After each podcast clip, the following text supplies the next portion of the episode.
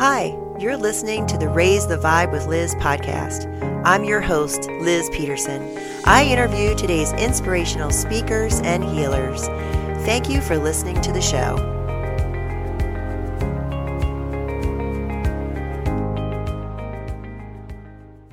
Hi, everyone, and welcome to another episode of Raise the Vibe with Liz. I'm your host, Liz Peterson, and today I have Dr. Heidi Brockie joining me. I'm actually in Tacoma, Washington right now doing readings at Crescent Moon Gifts. I do readings here every Tuesday. So this is going to be fun for me to have an interview here in the store. First time for me. So let's see how it goes. We're doing a great topic today toxic relationships.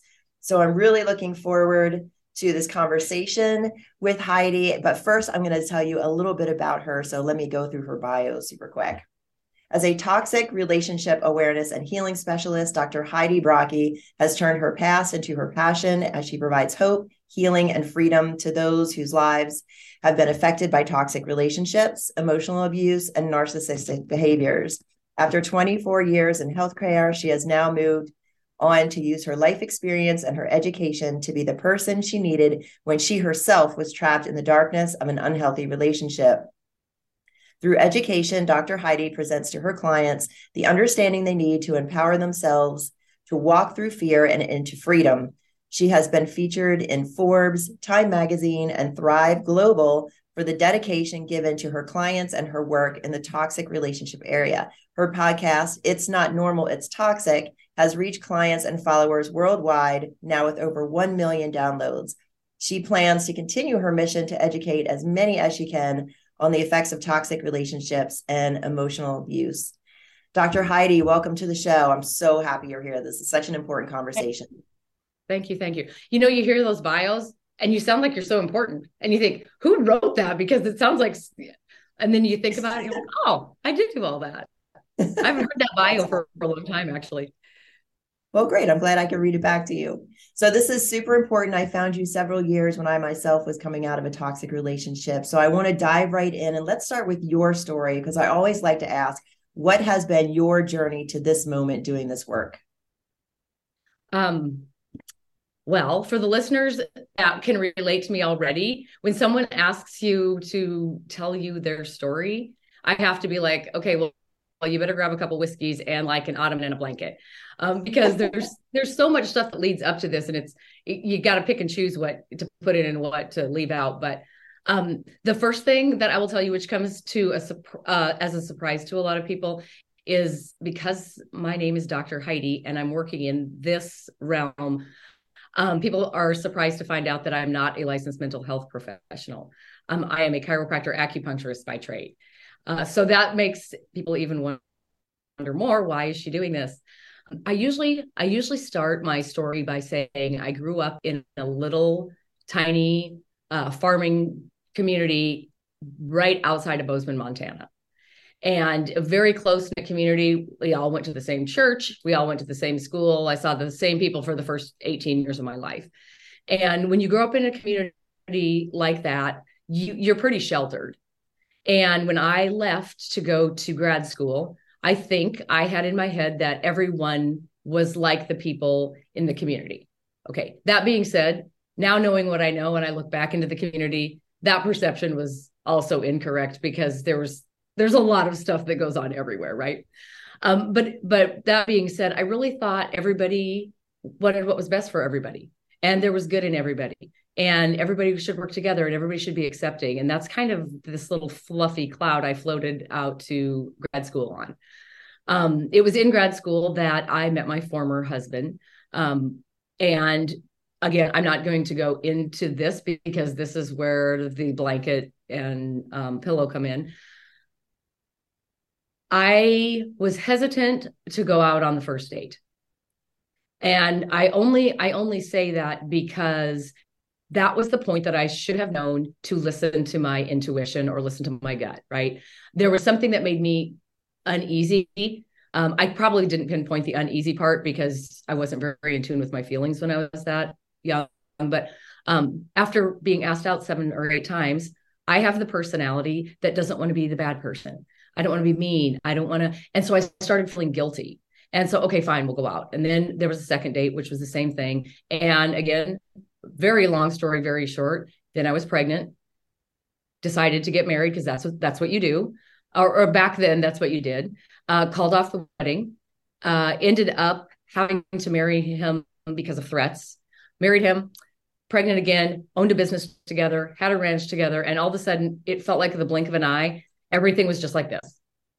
The money, our life, um, and the whole time thinking, I feel like I am very uncomfortable in this relationship. Like I don't I don't feel like this relationship is flowing like it should. It seems like it's a lot of work and I just cannot put my finger on exactly what it is. Um I was also under the under the umbrella of I was raised uh, with a Christian faith background. And so I had that that I put a lot of thought into. I had taken marriage vows. I am pretty serious about promises that I make. I had two daughters that I was raising in that. And you go off of things that your parents and grandparents said, things like relationships are work. Right. And so we keep we keep trudging. And and my thought was, well, you know, I keep hearing that I I need to change this or I need to change that and I need to do better and I need to try harder. And if I wouldn't do this, and things would be better and I am that type of person. I will accommodate to other people because if if I wasn't if I wasn't a person with an emotionally driven personality, I certainly wouldn't be in healthcare and I 100% wouldn't be doing the job that I'm doing.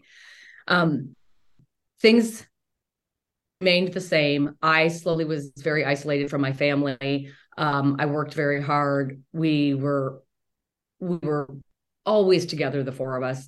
Um, I ended up giving up hobbies. I ended up giving up a lot of things. But in doing so, I completely lost myself. I am a very charismatic, loud, outgoing, energetic person. And as this relationship progressed, um, I hardly talked. I didn't laugh. I didn't smile. And I know by the time that I I left, I was literally looking at the ground all the time. Um, a lot of a lot of untruths, a lot of broken promises, a lot of lies, that kind of thing. But it seemed way too hard for me to step out of it because everything that had happened that I seemed was a lot of work tended to be blamed on me. So if I was going to make a change, like the relationship, that's going to be blamed on me too. And then I failed and I gave up and I let people down and all of that.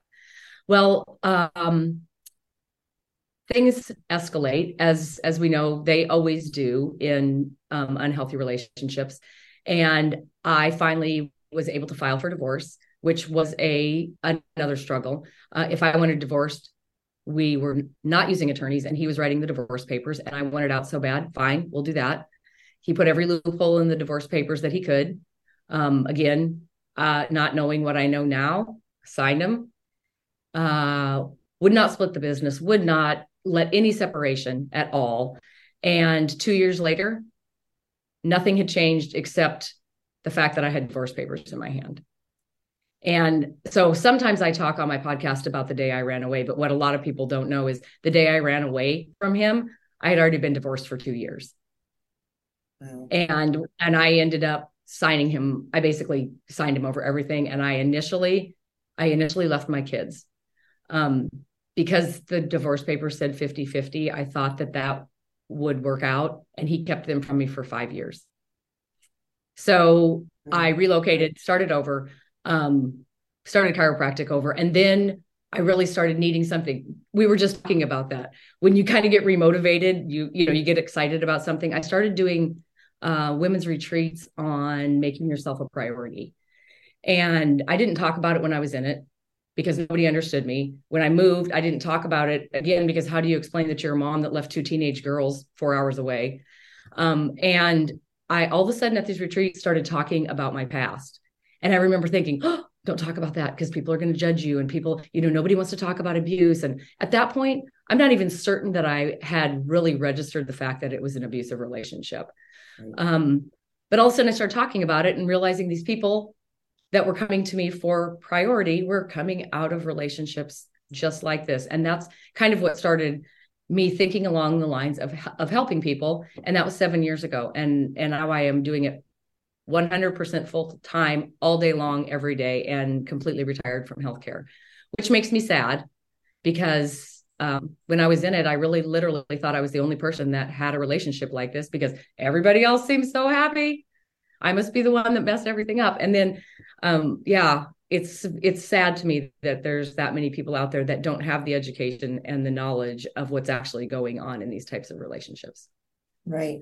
And so I really don't think we were taught, you know, we're taught an abusive relationship looks like this. And it's the one model where it's physical, right? But mm-hmm. nobody was talking about the emotional abuse or the verbal abuse. You know, we might have heard, okay, name calling is not okay or something like that. But the other thing, the manipulation and the very subtle, you know, abuse kind of gets swept under the rug, it's ignored, it's blown off.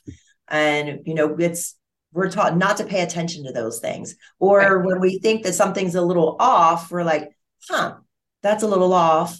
But we're stuck in the spiral of trying to figure out why it's off until years later when it starts to escalate. Yep. Yep, for sure. Um, and a little bit about about the word toxic. Um, I chose I chose the word toxic seven years ago before it was all over social media, and the reason I chose it is toxic is not a diagnosis when you see it how it's how it's presented now on on social media it sounds like this is a toxic person and he is they are fully encased in a toxic shell and and toxic is actually an adjective and it's it's used to describe any relationship in the status that that you're in that may be unhealthy for you mentally physically or emotionally mm-hmm. the thing people does the, the thing that people don't realize is we are the ones that get to decide who is toxic for us and who is not because someone who is toxic for me may not be toxic for you. It's it's a personality mismatch. But from the toxic person's view it's a personality match. Um it's two it's two people that are in a relationship with separate goals. But because we have this idea of how the marriage is supposed to work and we believe that our relationship goals are the same we keep trying and trying and trying to make to make the relationship better. And when the goals are different you know trying to work as a team if your goals are different doesn't work very well. Right. There's also a personality that you talk about that attracts toxic relationships. Let's talk about that a little bit. That people pleaser the accommodator that nice person. Yes. And and i will say because you said people pleaser people pleaser over the years has gotten a bad connotation. Mm-hmm. right? Yeah. oh they're a people pleaser okay in in my opinion that is that is a good thing to be. It doesn't mean that you're a doormat which is also a word that i hardly ever use. It means that you have a personality that is kind and caring and loving and giving and you want to avoid conflict. You want to keep the peace. We are the ones that are going to put everybody else before us because that is how an emotionally wired person is fulfilled in life. That is what drives us is taking care of and supporting and fixing and the toxic personality in general. Okay, just the toxic personality in general, which can be anything from the bully on the playground all the way up to the things you're seeing on Netflix. The toxic personality is is driven by the same thing. And the things that they need our personality supplies. So when when I hear my clients go, I don't know, but this is my third one and my picker's broken. No, your your picker is not actually broken because your personality is a target. And so when I work with private clients, um, we do a lot of self discovery stuff because on top of all of the education, I need to make sure that these people understand they they have to be a lot more picky on who they share their good personality with. And sometimes after you've been through the mill, you you know what I'm talking about. Yeah. After you've been through the mill, you trying to get find your identity back and trying to figure out who you are after you have literally changed everything about you to try and make them happy. That it's a difficult journey and i've been out for 15 years and i i still work through stuff. Like oh. all the time. And you know what? I say that but everybody in life has to work through stuff. Right. i think i get frustrated because i i feel like oh my gosh i should be able to fix this. I should be able to fix this and I think I'm I'm really starting to realize that there's some things that just aren't going to be fixed, and, and I'm going to have to figure out a way to handle them when they present themselves. Because if I can't fix it and it shows up, I immediately beat myself up. You're such a failure. You ruin everything, you know. And I spiral back right down into that hole of all those words that I heard for so many years. Mm-hmm. There's also a process afterwards where, like when you enter the dating scene and not only from myself but from my girlfriends as well you expect certain things. And then you're either you know not surprised when they happen or when it doesn't happen your nervous system goes oh well it didn't happen this time. And then that person gets to teach you that there's different in the world. And i've mm-hmm. heard oh my picker's broken. I've kind of said it myself and i have girlfriends who have said it. And it's coming back to let's talk about you know when we ignore or minimize or excuse behavior because i think that's part of it too is like we don't want to see these behaviors we want to see the potential. Right. Right. Right. Um being in a toxic relationship and I, you've probably heard me say this is a lot like walking into a room that stinks. If you stay in the room the smell goes away. Okay? It's not because the room doesn't stink it's because your body desensitizes you to the smell once once you get used to the smell it doesn't seem like it's so bad until you walk back out into fresh air and then we go oh that room really stunk the toxic relationship the control and the power that is put on us by the toxic personality is a very slow drip. And, you know, in my story, I didn't want to go on a first date, but then here I was walking down the relationship road and this happened, this happened, this happened. It was all very slow drip. And all of a sudden, I felt like I was completely 100% trapped with no choice but to stay there. And in going through that, you would, you never really feel like you're trapped until all of a sudden you're trapped. And and that's that kind of goes back to the emotional abuse because you just talked about the dating. Um, what emotional abuse is is when somebody uses your emotions to get what they need. Okay? The toxic personality um, in again in general which is another hiccup for us emotionally wired people uh, the toxic personality in general usually has a insecurity in themselves Okay. Um, I could never have brought that up. That would have been a fight if I would have tried to discuss the insecurity, right? But they have an insecurity in themselves and they place people in their life that, that can supply them with the things they need to feel secure. So if you found yourself or you're listening and you're in a relationship that's unhealthy for you, you are supplying them with something that they need to feel secure. Okay. Um, going through those relationships, the minute you try to change something or you try to leave or you try to change the dynamic or you try to break up um, or you try to cut contact, excuse me, that that instills that insecurity in them. And so they hang on tighter. That's when abuse abuse escalates. That would that's when things get a little bit more out of hand because they're feeling insecure and they want to regain that feeling, you know, of of control. Um, so we talk about stepping out into the dating.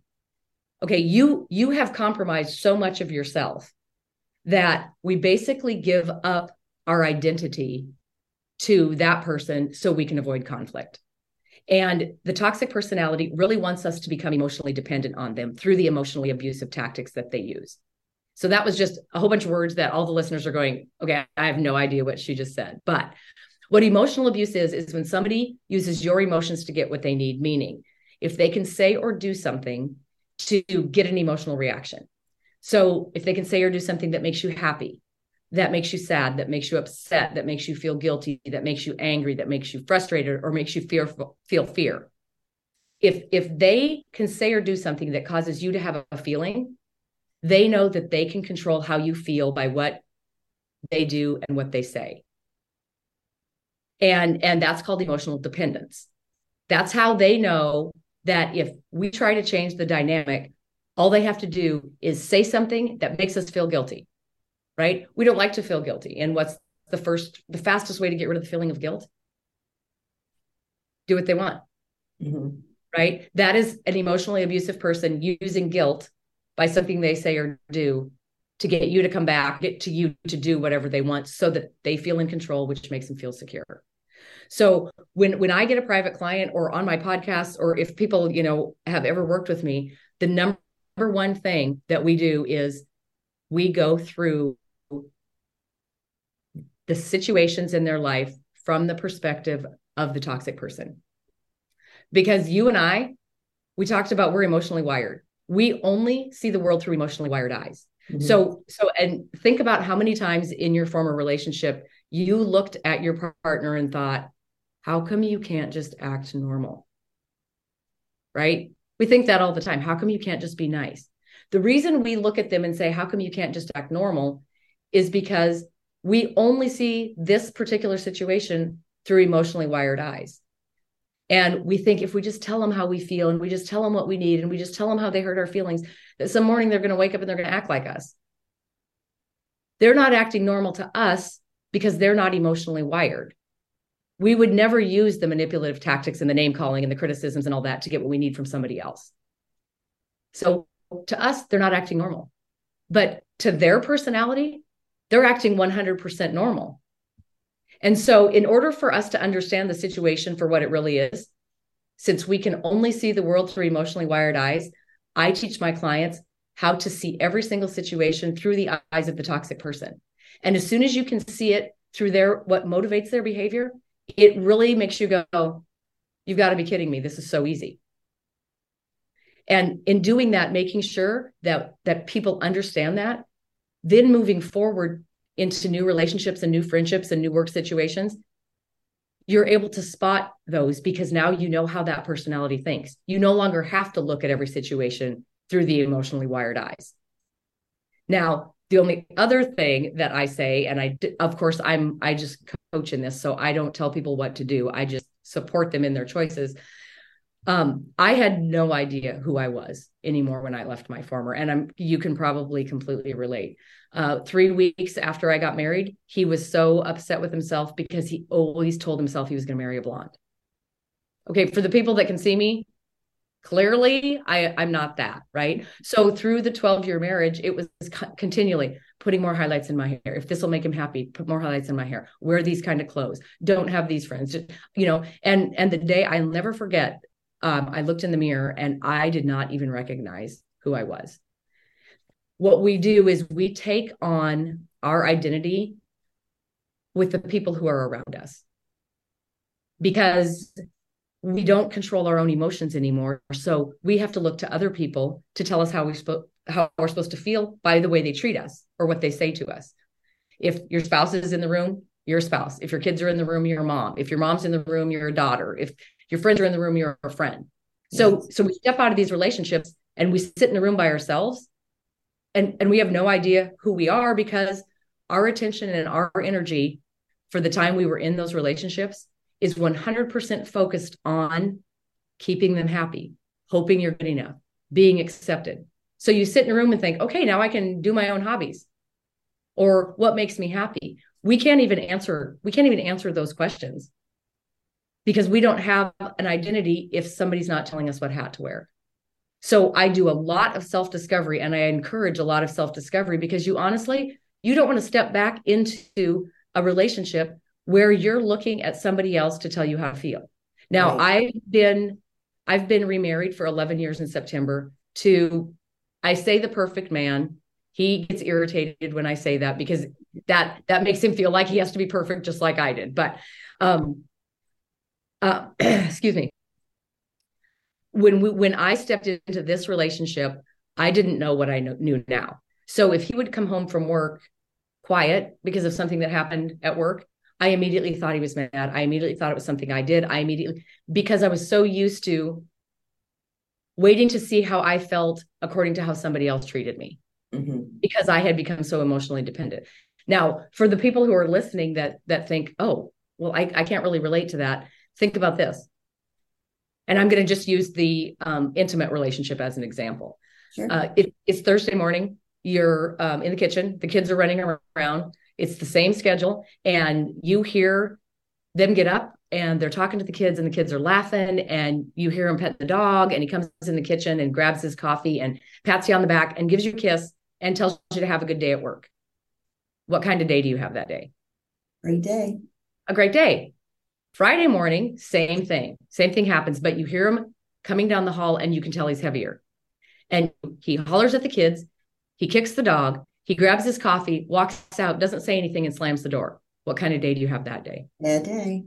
That is someone who has become emotionally dependent on how their spouse treats them before they decide how they're feeling.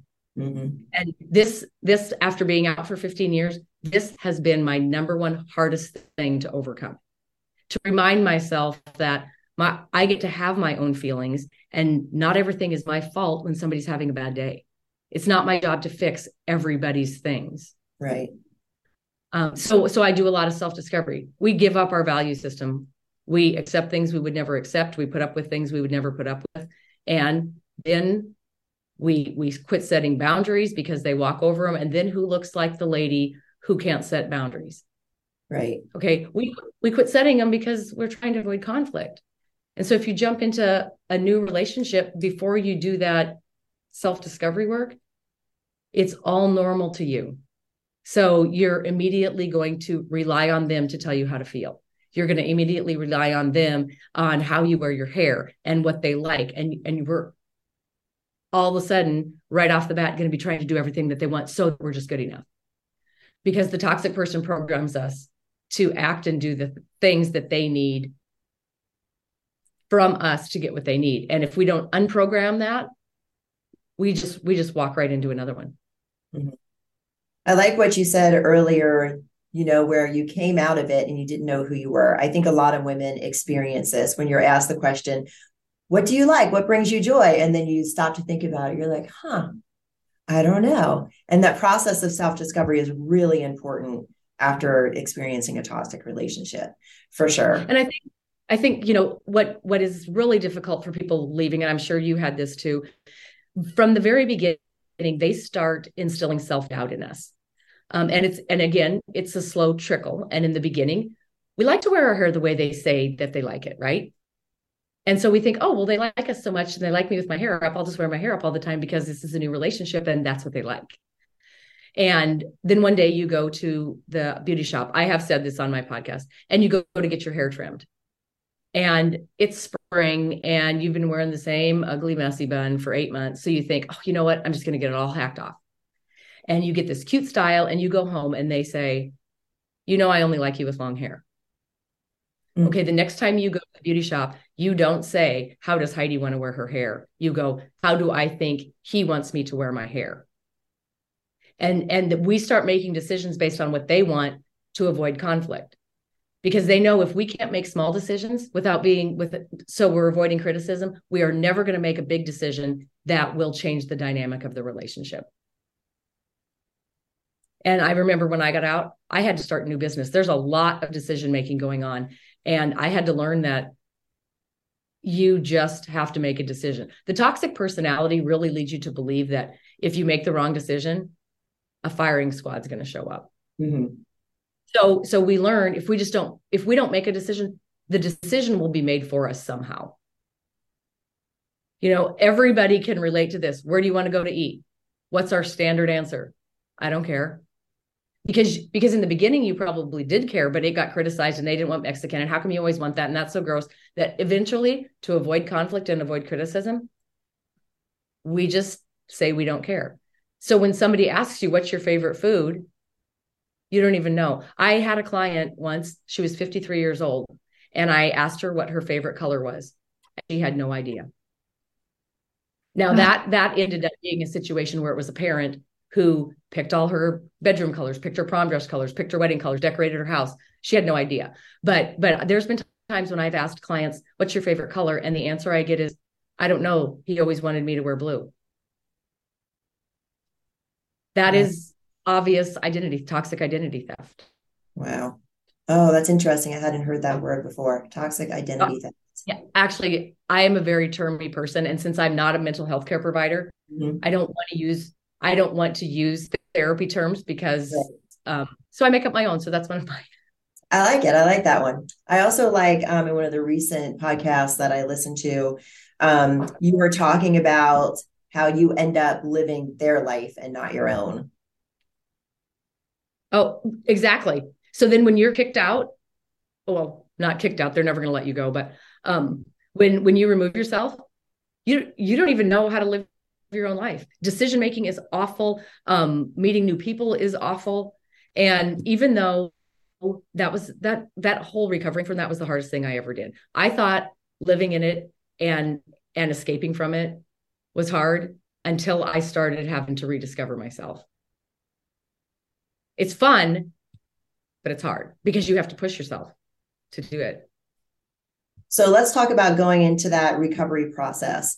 What is it that you work with your clients with on like, okay, let's dive into you and discover what drives you, what brings you joy. Let's talk about what you bring your clients. Okay, so the first the first exercise that I have people do, and I'll give enough information that you guys can do it, is I have them take two pieces of paper and they write the alphabet on each piece of paper. And on one, they write something they want more of in their life that starts with each letter. And on the other one, they write something that they want less of in their life that starts with each letter. Okay. One of those lists is always harder to fill out. Can you guess which one? Mm, what you like. What it's so much easier to well, write down what you don't want. Well, nobody's asked them in 20 years what they want more of in their life. What what city would you like to go to if we go on a vacation? I have no idea. And so I, I have them do this because what we focus on is what we attract, right? So when we have our attention on pleasing the toxic person and keeping the toxic person happy, our attention is on, I hope we don't fight. I hope he doesn't criticize me. I hope we get along. I hope. So you're thinking continually about everything that's on that list. Because when you're in it, and tell me, tell me if you can relate to this. When you're in it, you don't have time to think of, I wonder why he said that, or I wonder why he did that, because all you can really pay attention to is what he said and what he did.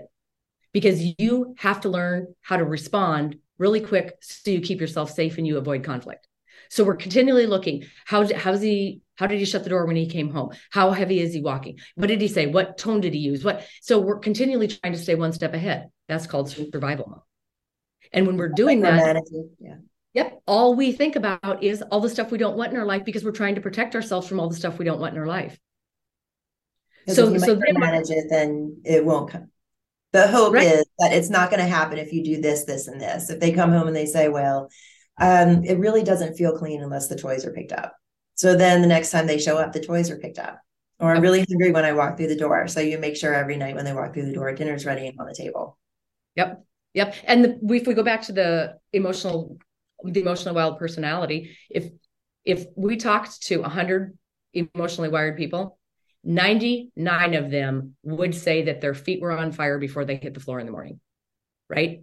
we got to do this we got to get kids here we got to do this there's this there's this written list of unwritten expectations that you know if you don't have done you're going to get criticized mm-hmm. we we never get up and go oh i'm so glad i have an 8:30 a.m. pedicure schedule we go oh i guess i'm going to have to move the pedicure that i've been waiting 8 months for because somebody needs me we get up in the morning and we make sure everybody in our world's going to be okay today mm-hmm. and toxic personality gets up and says how am i going to feel secure today and what person is in my life that can give me what I need. Wow. Yeah, let's dive into that because you said that you teach your clients how to see through their eyes. So mm-hmm. talk a little bit about that. Well, if if we know that the drive of the toxic personality is insecurity in themselves, right? Okay, here's where the problem comes in with us being emotionally wired. They all have a reason that they're insecure. Your your toxic personality or your narcissistic personality or your bipolar personality, any, even, even of the mental health diagnosis, they didn't ask to be like this, right? There's something that caused them to be like this that was out of their control.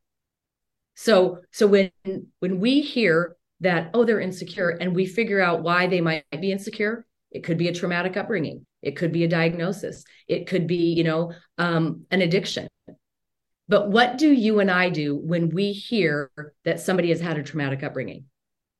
Mm. Sympathetic, empathetic. We feel know. sorry for them. Yeah, we feel, sorry for them. We, we go back to the I can fix, I can support, I'm going to prove to you that you can be loved. And because that's what we feed off of. Yeah. So that's why they pick us as a personality because we are going to feed right right into that. So if you think about what they need, their goal, overall goal is to feel secure in themselves. And we actually like the same thing. When we feel out of balance and we feel insecure, we really want to feel secure again too. So mm-hmm. I can't blame them for wanting to feel secure, right? Right. Okay. You and I know that what makes us feel secure in ourselves is the things we put into our own life. You know, it's when you have a good group of friends, your career is doing well, you love your apartment, you can keep it clean, you're working out, you're eating healthy, you feel good about yourself. Mm-hmm. And if you need an example of that, We all step on the scale on January 2. And how do we feel about ourselves? that damn seven pounds that we weren't going to gain showed up, right? And we feel like we look bad and we feel like our clothes don't fit and we think other people think we look bad. And, and we feel very insecure in how we feel, how we look. We're disappointed that we let it happen. But we take two weeks, we clean up our eating, we walk every day, we lose 7 mm-hmm. pounds. And how do you feel? Great. Because you have invested, invested in, yep. yes, you've invested in yourself and and you're proud of that. That's what makes us feel secure. Okay. Mm-hmm. The toxic personality cannot do that. They cannot put enough into their own life to feel secure. So they put people in their life and they put people in their life for things like attention. And it could be positive or negative. They like attention when they're being nice and you're loving. They like attention when you're crying and you're and they've been criticizing you. They they like to feel in control. They like the feeling of power. They like admiration. And those are the, those are the types of things that the emotionally wired personality is going to try to accommodate for them. And because the emotional personality wants to be good enough and wants to be accepted and wants to be loved, we are willing to change who we are to become what they need. Mm-hmm even if it's dye your hair blonde. Wow. So we take we take certain instances back to my clients. I don't know why this happened. I don't know what I don't know what's going on. I don't know why this happened. I am so good at predicting the toxic person's behavior because I've seen so much of it that I can listen to 20 minutes and of somebody telling me what's going on in their relationship and I can I have an explanation for every single thing. So I teach them that perspective. Okay, they said this and they did this, but they're looking to feel secure. So if they're criticizing, they feel power. That's fully on the playground. If I can mm-hmm. make you feel bad, I feel better. And where is our attention when somebody's criticizing us? On them, right? And so I teach them how to take everything that the toxic that the toxic personality has put into this cycle and see it from that perspective. Because once you know that that's that's why they're saying and doing it makes their criticisms a lot less harsh. It makes you being scared of them less. You know then we but then we bring up the okay good i i i can't do this one more day now that i understand this. Right. Okay. I also have to be, have everybody prepared for what's going to happen when you try to change the dynamic. Because if you sit down and say okay this this marriage isn't working for me anymore i want a divorce they're immediately going to feel insecure. Yeah. Okay. And the only way they can feel secure is to regain that feeling of control and power and attention. And I can almost write a list of so that people know what to expect. You're going to if you're going to expect this, they're going to say this, they're probably going to do this, they're going to try this, but don't forget it's just because they're feeling insecure in themselves. Mm, so that you can take that, you know that panic, you can take that down a few notches. Now, the other thing that I teach people in recovery is we had that feeling in our stomach very early on. I had it before I ever said, Yes, I'll go out. Okay. What we don't realize is we don't realize that that feeling is your body's natural de- de- natural defense mechanism telling you something's wrong. Mm-hmm. But you and I go, oh, we just had a bad day, or oh, you know, it'll be okay, or oh, maybe I shouldn't have said that.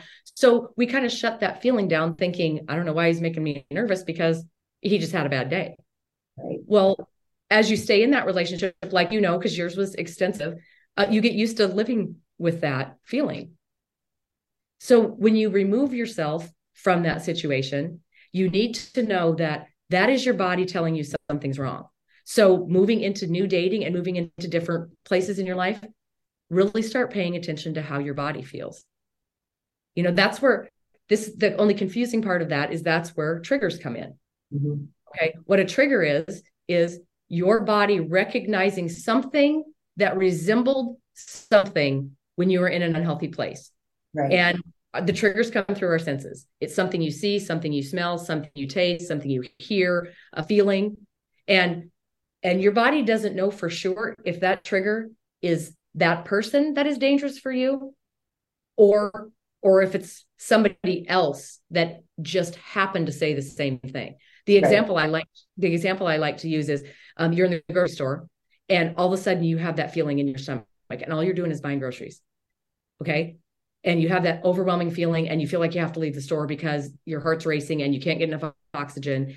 And then you realize that the person that just walked past you in the aisle is wearing the same cologne that your former used to wear.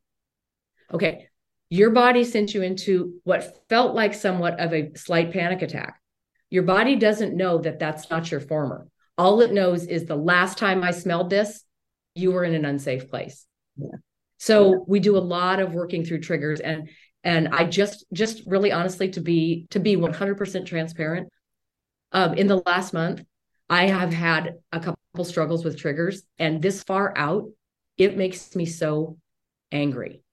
Mm. And and I did just make the realization some of this stuff is not going to be fixed. So instead of beating myself up for not being able to fix stuff, I I've just come up with a plan. When this happens, now we just follow the plan. Right. Because yeah, otherwise, awareness. You can work with the trigger. You know where it's coming from. Yep. Easing your nervous system and then yep. allowing it to relax yep. and revisit it when you're not in the trigger state. And sometimes, yeah. you know, it's not a trigger. You're on a date and you're feeling those same feelings and we try to go oh it's just a trigger. No it's not. This is another toxic person. So that's the confusing part. Like what is it you know? And but if you start getting really used to staying in tune with your body and your body starts knowing you're keeping it safe this is where my chiropractic philosophy comes in. Your body knows it's keeping that you're keeping it safe. You're going to be able to rely a lot more on how you feel. And 100%. and you're also going to going to not feel so bad taking yourself out of certain relationships. I um after i after i figured all this out i was really like oh wow. Well okay if my personality attracts this type of person i started doing an inventory of the people that were difficult to work with the friendships that felt like they were a lot of work. And and sure enough those the ones that i felt uneasy about had had also targeted me so that they could get what they needed. And and I at this point will proudly say I do not have a problem staying away from somebody now whose energy does not match mine. It's a, if I never see you again, so what? And I never think about it because I really want to save this for the people in my life who deserve it. And you also need to know we are emotionally wired, which means we need emotional reciprocation. Yeah. You know, and we don't want to waste all our emotional energy on people that are going to suck the life off out of us. We want to we want to be able to to have that emotion and those feelings reciprocated. You know the acceptance and the deserving of love and the being able to be yourself and and show your own personality. Right. Somebody's going to show up and respond in a healthy way instead of a reaction. Yeah yes. or and, projection. And, and and then that's tricky too because somebody shows up in a healthy way and we think they're love bombing us they're faking us. They're trying to convince us to say no. And so that's so real. so it's very, it's very difficult, which again makes us come down on ourselves because we're we're big self blamers. Yeah, we're um, basically retraining ourselves to see things for what they are and not for what they were. Yep. Yep. And so so that's basically that what I walk my my clients through and we we have to 100% remember this is nothing that is wrong with us this is something that happened to us. We, over time, were programmed to give a certain personality what they needed. So when you look at the mountain that you have to climb to get back to find yourself, don't don't let it be such a mountain. It's literally just reprogramming. Your attention's been on that. We just have to reprogram for your attention to be on you. You tried to take care of yourself, they told you you were selfish, so you quit taking care of yourself, right? And so it's just it's just a reprogramming. Let's start getting your attention back on you. So that A to Z list we were talking about earlier, I have some people that have four words for each letter on the list of what they don't want. And they have three words total on the list of what they want. Right. But but it's a very logical exercise because you're emotional. You look at it and you can immediately see where your attention's going. Okay? Then we identify what's bringing into our life the things that we don't want so we can work on figuring out how to either remove those people or the things that are causing that or figure out how to navigate it so their behaviors no longer affect us so then we can spend the time thinking about the list of what we want more of in our life because honestly when i was in that relationship i really felt like i was put on this planet to keep this man happy which never worked. Mm-hmm. You know, mm-hmm. by the time I thought, okay, good, I did exactly what he wanted, he'd changed the rules and moved the goalpost and was on to something next. Right. You know, so I would just jump on the treadmill. And and my realization was there's a lot of good people in this world. And I love having people around me. I'm very social, but at the end of the day, th- this is my life. I only I'm only I only get to be here once. So so I really want to use my energy for the things I want to use it for, not because they need it you know and that being said i kind of mentioned this before the toxic person isn't a bad person. So when i'm go they feel bad and we have bad feelings towards them because of the behaviors. But what i try to portray to people is it's it is just a personality that didn't act ask to be like this. And they're going to continue to be who they are. We have we always have these small glimmers of hope. Maybe they'll change. I prayed that they'll change. I wish that they'll change. Accept them for who they are not who you want them to be, because you asking them to change is no different than me dyeing my hair blonde. If that's who they are, accept it, let them move on and and do them somewhere else so you can recreate the life that you were supposed to be in. And never ever never ever regret what you went through. We can always say, "Oh, I would have never married him if yes, I would have. I would have gone back and I would have done it the same because I have beautiful daughters and I have a great career. This is the best job ever. So when people go, what would you change? Nothing, because I had to learn every single one of these lessons, or I'd still be struggling somewhere. Right. You know? And you're a stronger, more empowered woman now because of it. Mm-hmm. Yep. There's a lot of learning in that relationship to stand on your own feet, to have a voice, to know who you are. And you know, to trust who you are yeah to trust. Because sometimes when you're going through the recovery you really think you found who you are and then you get a sense that somebody doesn't like that. And then you're like oh you know and you really have to keep digging. Who am i? And and every layer you peel off you're you've just got to do it again you know? But every layer you peel peel off is another lesson. And i i get so frustrated when i'm like oh it's another lesson. But then once i've learned it i'm like oh I have to be grateful that I just went through that. It was mm-hmm. crappy, but now I I get it. Right.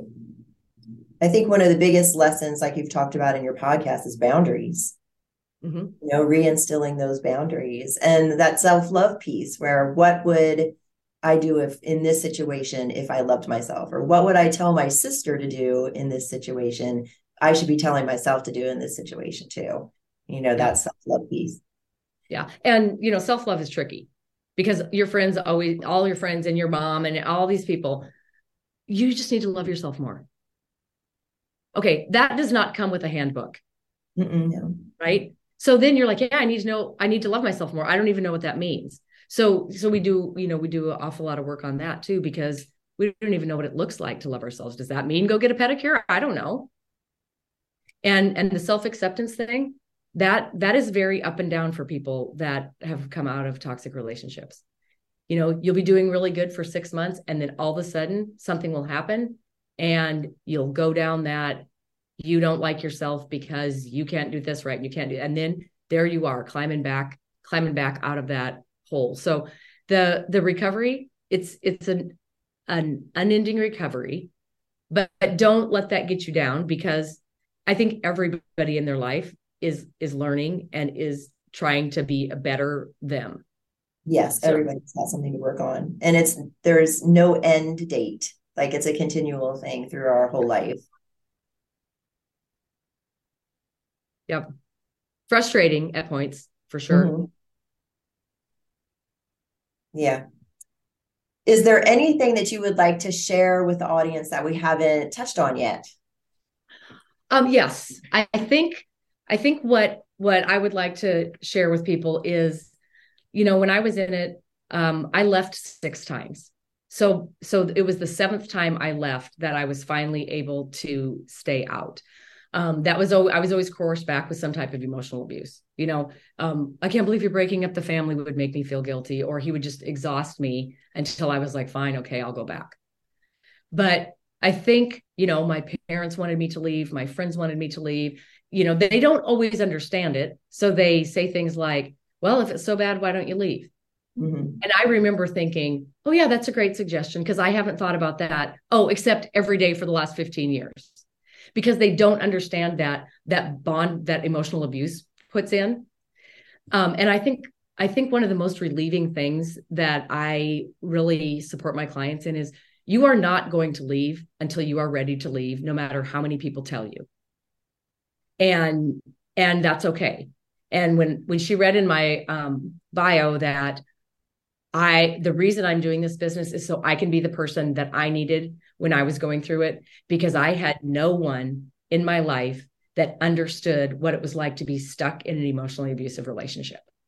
And when I can be there for somebody when even though their support system loves them, the support system just just doesn't know how to support them. You know, and then we feel frustrated because they don't understand. And learning how to know when you're ready to go is is a huge thing. And the education on seeing it from their perspective is what's going to give you that. Because i have six examples of me not being ready to leave not understanding the situation thinking i could do it and failing. Because when i have a client a lot of people come to me without a goal. They mm-hmm. Mm-hmm think they're in something they don't know what it is they have nobody that understands but they heard a podcast and they felt like maybe i would. And i always i always tell them let's take the decision of whether you're going to stay or go and let's put it on a shelf. Let's not worry about that because if that was an easy decision you would have made it 15 years ago. Because the whole relationship isn't bad. They're nice some days they're mean some days but mm-hmm. the days they're nice and the days they're mean are still for the same goal of them feeling secure mm-hmm.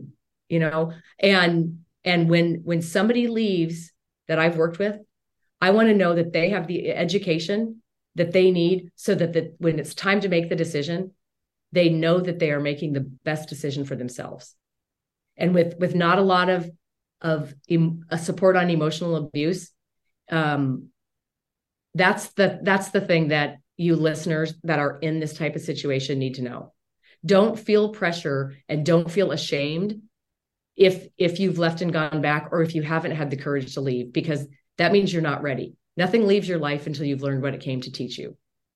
There will be a time when you're ready to learn. And when you're ready to learn, there'll be a time that you'll be fully equipped to make that decision. That's awesome, Dr. Heidi. Thank you for sharing that. Do you have any offers coming up in the future that we should know about? And how can people reach you? Um, okay, I do have something because you know when i was in that relationship i wasn't googling toxic relationship.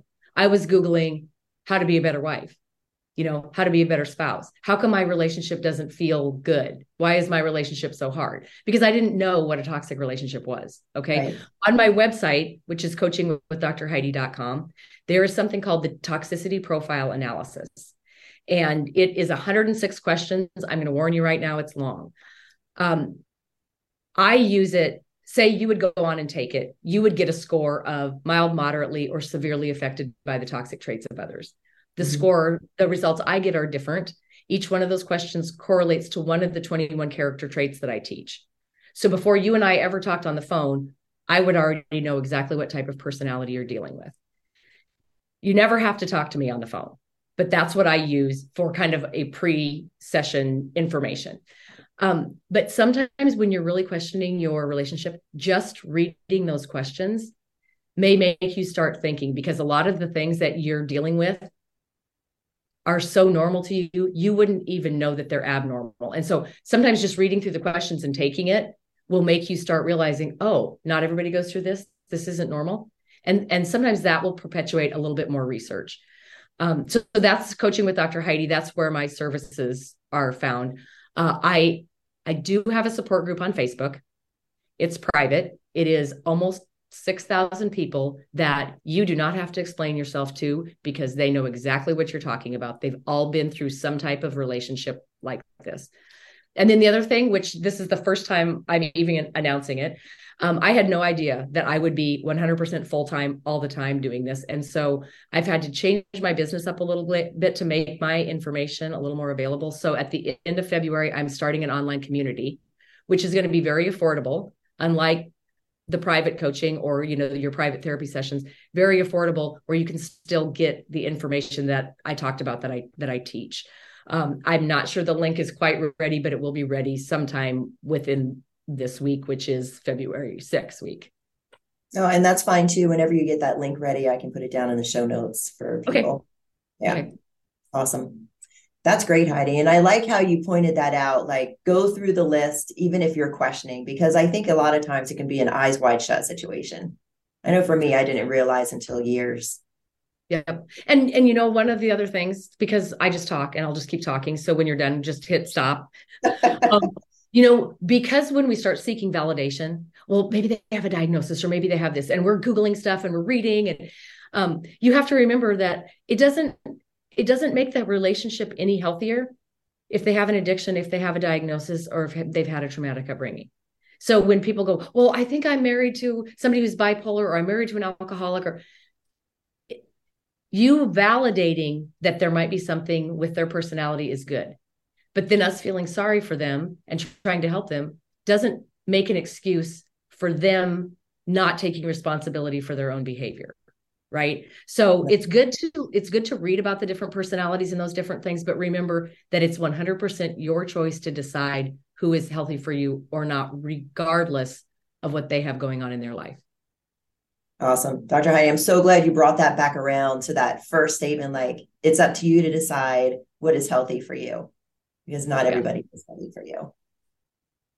Yeah. And That's is there sure. a, yeah, is there a jewel of wisdom that you can leave us with today? To close you know what out? the jewel but the jewel of wisdom i said it actually earlier it is the quote that made the biggest impact on me um, after i left is um, i called my dad very upset my daughters because they were raised in it and they were without their mom like like i was perfect they're they're they're should they're difficult because they were without me. No, I'm kidding. I'm kidding.